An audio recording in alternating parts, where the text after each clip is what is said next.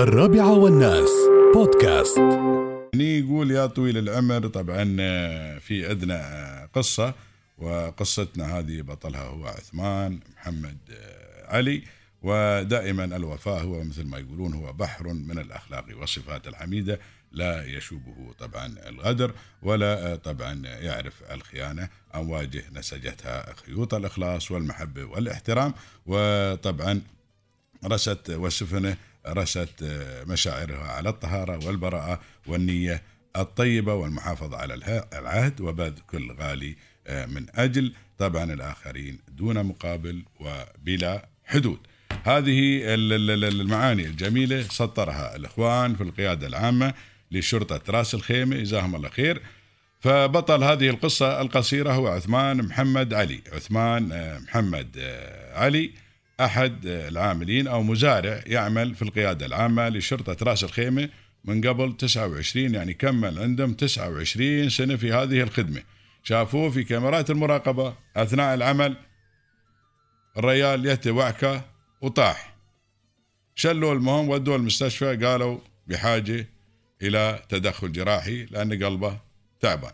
فالريال قال لهم أنا أبى أسافر الهند.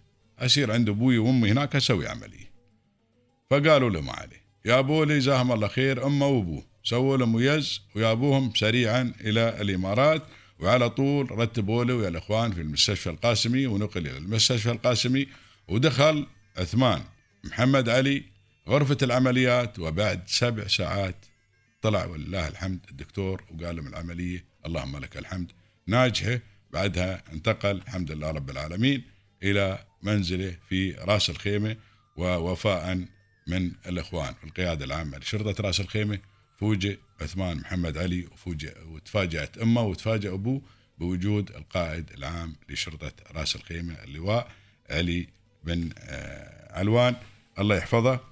النعيمي داخل اللم هو مجموعة من ضباط شرطة راس الخيمة بباقة ورد وسلم عليهم وجلس وياهم وصراحة يعني هاي الساعة يعني اختلطت المشاعر بين الفرح والحزن وكلهم صاحوا اللي داخل البيت الابو والام من خلال طبعا هذه اللفتة الكريمة من اللواء علي عبد الله بن علوان النعيمي القائد العام لشرطة رأس الخيمة.